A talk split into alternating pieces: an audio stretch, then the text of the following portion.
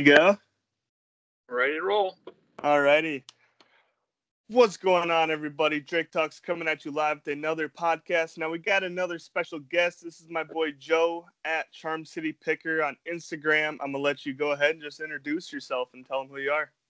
All right, everybody. Uh, like Drake said, my name's Joe. I'm a Charm City Picker on Instagram. I'm a husband and father of three girls, uh, mostly part time or full-time reseller. I'm, I say part-time because I'm mostly a full-time dad at this point, but uh, I do reselling as my main source of income, and I've been doing that for full-time for about five months. I've been doing it part-time for about five years, so we're uh, trying to learn how to make uh, full-time work for me and my family. Absolutely. And I want to start this off by just asking, you know, the simple question that everybody wants to know. What made you get started with reselling, like even five years ago when it wasn't too popular or it wasn't, you know, as big as it is now? Like, what made you get started into it? Yeah, so I originally, um, my uh, background for work is environmental consulting. I'm a geologist. Uh, that's what I went to school for. So that automatically makes you think about reselling, right? Yeah. But um, so I uh, started out really doing um, electronics, recycling, and scrapping.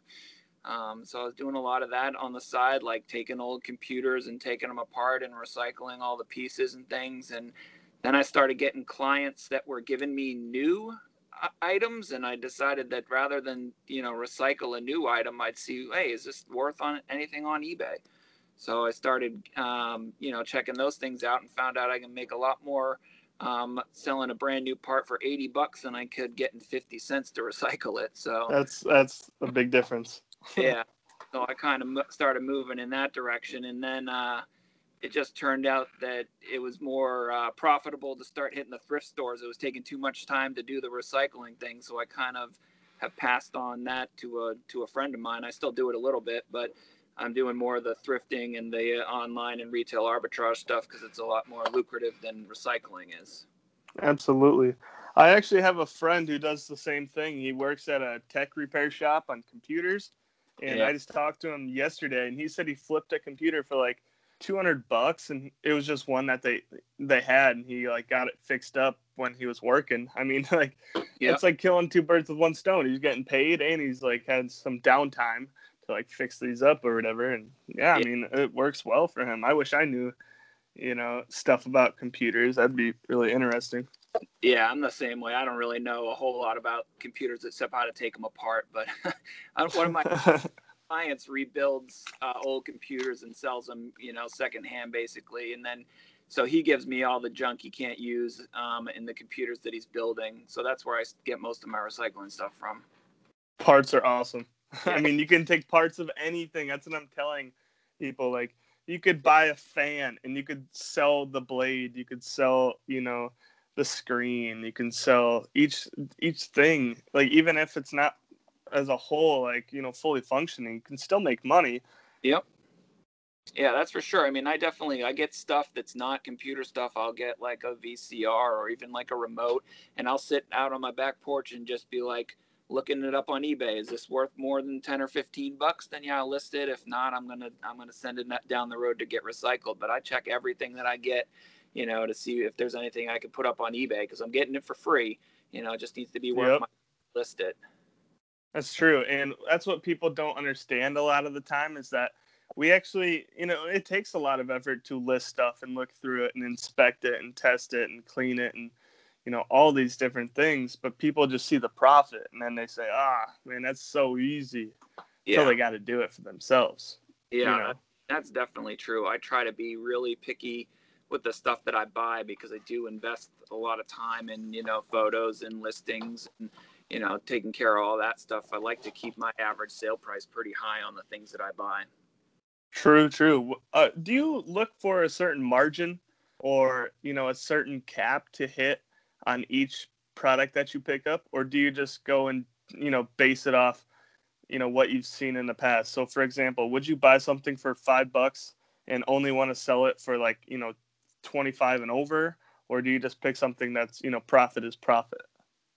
Uh, I do a little bit of both, I guess. I think that um, if it's something that I know will sell quick, you know, I'll do something for twenty to twenty-five bucks. Like, I'll always pick up like a Sony Walkman because I know it'll yep. sell for twenty-five to thirty, or I'll pick up like a Wii Mario Kart because I know it'll go for twenty bucks quick, you know? I saw that new Walkman you sold. Didn't you sell it for one fifty? Yeah, I did. That was amazing. That's crazy. Yeah, it was, uh, it was in, in the original packaging from like nineteen ninety-four or something. It was the tenth anniversary of Sony Walkman, and it was still like in the original factory packaging. That's crazy. Yeah, I couldn't believe it. I saw it at a thrift store. I was going to do a a local meetup to pick up some uh, T I calculators, and I ended up seeing that in the thrift store because I had like ten minutes before my meeting. I ran in there and I was like, crap, I got to come back here after this meeting and yep. go to the store. That's crazy, man. I bought that real quick and then, you know, came back a little later. Hey, it's all worth it. That one fifty, that was so worth it. Yeah, that was amazing. I mean, you don't see those very often, so you definitely no. grab them when you do. Um, another thing, building on top of that, you know, you're talking about picking up calculators, picking up V C Rs or Walkmans. Is there like a specific niche that you have, or do you just do it all? Like, do a, a whatever makes money? Yeah, I mean, I'll buy anything. I mean, I, I'll try anything, let's say, um, because there's a lot of things that I, you know, won't do again, um, or that change, you know. Like, I used to love buying, um, like Wrangler Pearl snap, vintage Wrangler Pearl snap shirts. See those all the time. Yeah, and they're great, and I think they cool. They're cool. I even wear them, but they that market's kind of like disappeared, you know. Mm-hmm. I used to get like thirty-five, thirty dollars for them, and now they're like fifteen, and I can't even sell the ones that I have in my inventory, you know. Yep. So I mean, I'll definitely try anything, and you know, work it until it doesn't work anymore. For sure. I actually have found some luck, like with clothing especially. I put everything on Poshmark first, and I have found that Poshmark, I can get a big, you know, a way bigger return on stuff just simply because the price and how the layout works. It makes everything so simple and easy. I feel it almost makes the buyer, um, it makes it easier for them to spend more money on clothes compared to like eBay or Mercari just because of the simple layout. Yeah, uh, I'm not I'm not sure. I just find that Poshmark is, you know, way easy. Like, even if you're picking up clothes for like three dollars, you could make like a quick little four dollar profit and just move them very quickly on Poshmark compared to eBay, where they might sit for thirty, sixty, ninety days. Oh, sure. Yeah. I mean, I've noticed that it's different on, you know, every platform, I feel like, has things that go and things that don't go, you know. So like I've. I've been kind of trying to run through my old clothing inventory on eBay and moving, cross-listing it onto Poshmark and seeing what happens. And, you know, the same thing, like I listed um, a bunch of video games on eBay, and then I cross-listed them on Mercari, and like four or five of them sold in the last two days on Mercari. And there's, I've had like three views on eBay. Yeah, know? It's huge. Yeah, it's just, it's the, but it's just different everywhere. You know, there's other stuff that sits on Poshmark that'll sell on eBay and vice versa. So, I mean, it really is good to, to diversify, I think. What marketplace do you find is the best in general for you, or is your favorite between like eBay, Mercari, Amazon, Poshmark, Marketplace? Well, um, I mean, I've been doing eBay for, you know, the four or five years. It's maybe been the last year or so that I've kind of branching out into other platforms as I'm trying to, you know, expand my knowledge, but also yep. trying to make this a full-time living too. I think you got to be on everything. So I think for me, my biggest one is, is eBay, but you know, I also, I'm trying to get my head around Amazon right now because I just feel like I sat so long not getting into it that it just, there's no excuse for me to not be moving into it now. That's true. And that's where I'm at too. I always see you telling me to get my ass on, on the Amazon boat, which I'm trying. I've been, um, you know, looking up different things and doing a lot of research on shipments. Yeah, it's not easy. It is certainly not easy. I mean, if you've been watching me, you've been watching how much I've been screwing up on it and not being. Yeah, yeah. I mean, that's what comes with it.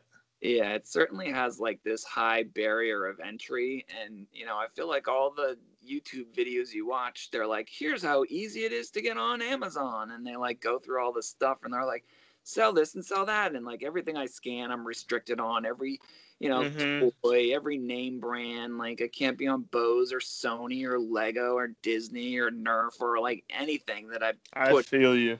That I'd want to sell, I'm restricted on. And I get it. I mean, Amazon is putting their name on your products. They only want to make sure that you're a trusted seller. Um, so they're not going to let you sell the good stuff until that you can prove yourself. But it definitely makes it a lot harder to find products to send into eBay. And I think that's why a lot of people say, you know, start with books or whatever, because there's very little restrictions on used books. True. Yeah. And that's why I'm so excited for spring to come, because there's going to be a lot more book sales, yard sales, church sales. Um, are, are you're you're on the East Coast, right? Yeah, I'm in Maryland. Yeah, it's snow. It's yeah, cold. It's snowing right now. Yeah, nobody wants to have a garage sale. Nobody wants to have a yard sale, like, yeah. um, unless they're crazy. And if they're crazy enough, I would I would love to show up to their yard sale in the middle of winter. I would not. Now we get the occasional like estate thing every once in a while, but uh, you know, in, inside the house, but never in, no yard sales this time of year. How do you like going to estate sales? What is your thoughts and experiences with them? Uh, I they're they were intimidating to me, but you know, really, most of it. It's funny in my neighborhood. It could you know it could be different everywhere, but you know, estate sales, I have like the same five old guys that go to every estate sale, you know, and they, but they're only there for like a certain thing. You got the guy that's there for records. You got the guy that's there for like Hot Wheels, and you got the guy that's here for this. So they don't look at everything, you know? So like, if you're a person like me who's just looks at everything and searches for anything that you make them money, then, you know, you'd be okay. You might be there for an hour looking through everybody's clothes and everybody's books and everybody's knickknacks and whatnots. But, um, you know, it's, it's a, just a different type of competition, I guess, because yep. you might not go, you couldn't find a video game or a record or a, you know, a Hot Wheels card in a estate sale, because the guys that just look for that are already there and already beating you to it. But that doesn't mean there's nothing good there. And, of course, they're going to leave a lot of money on the table because they're not looking for those things, like you said. I mean.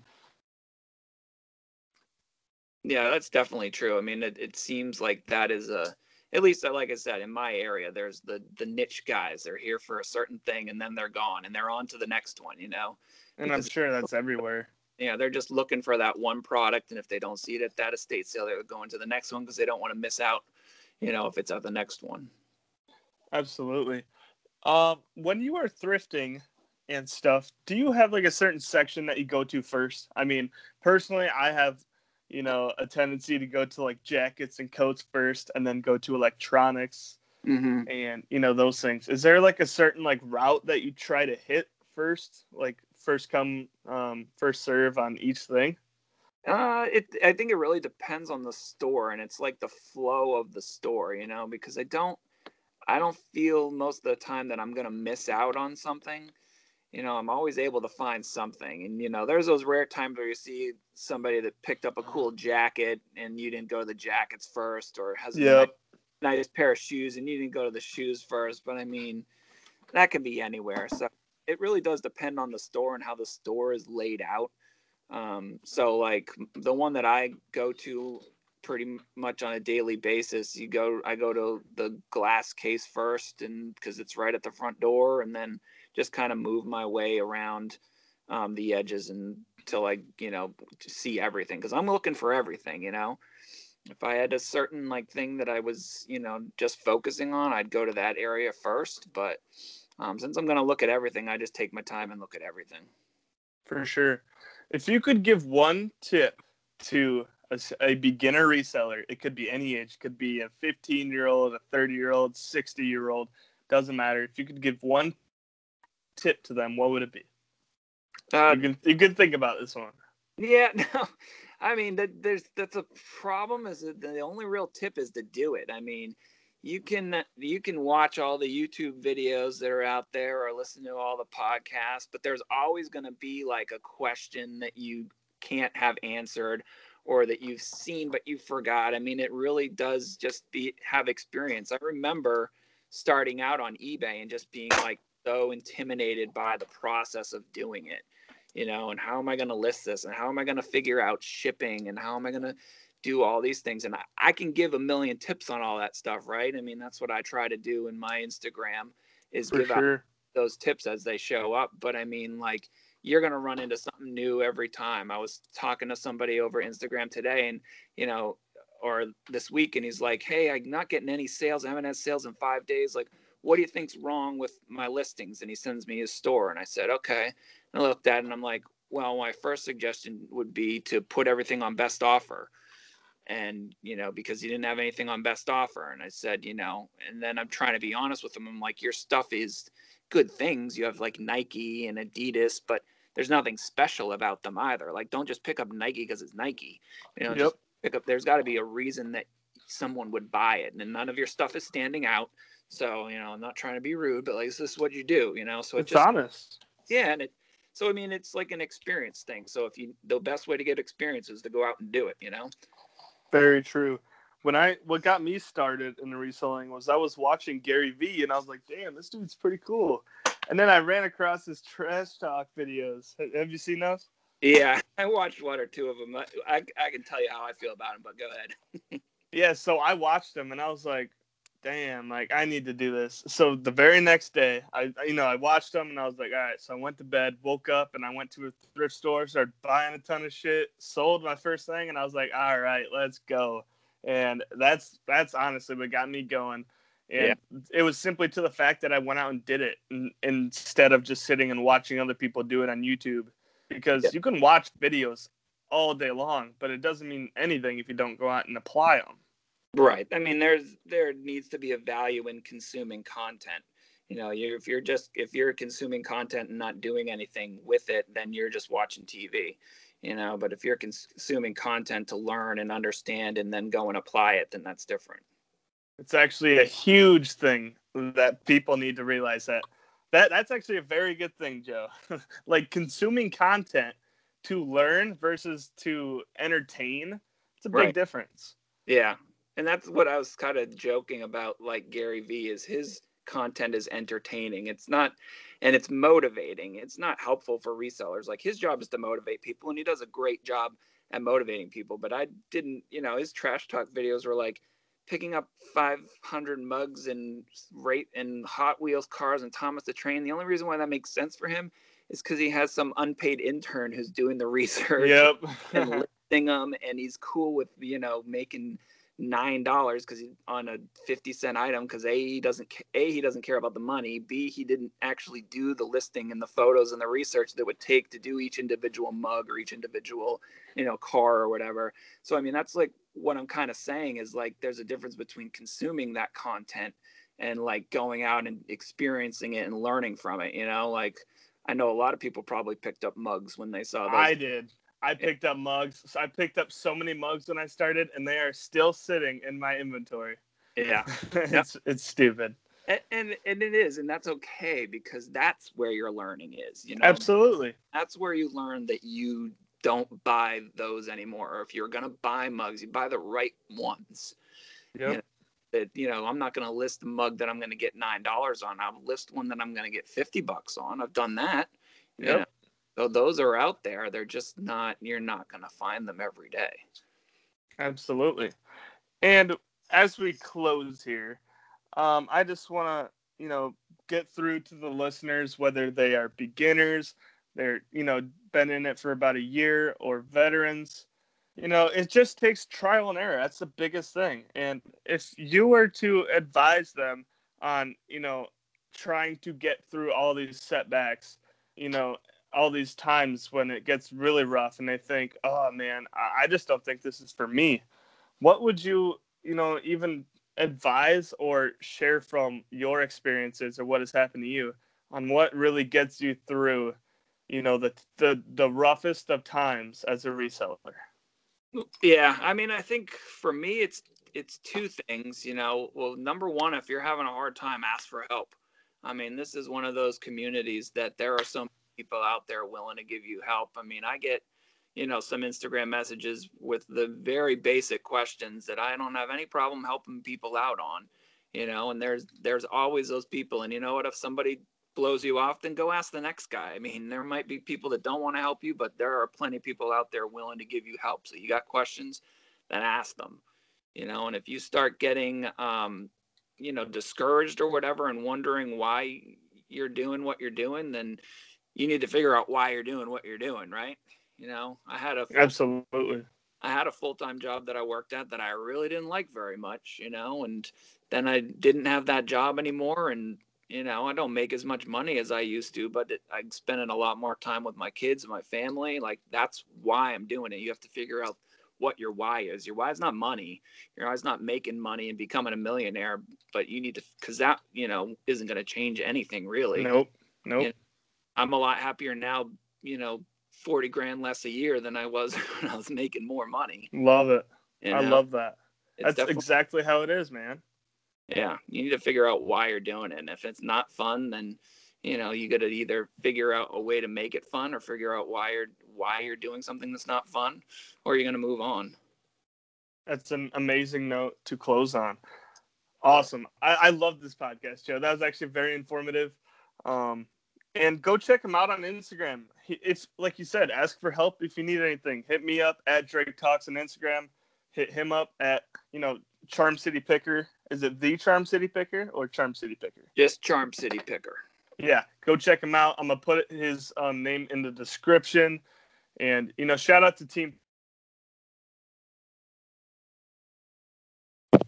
He just bought a house after two years of reselling.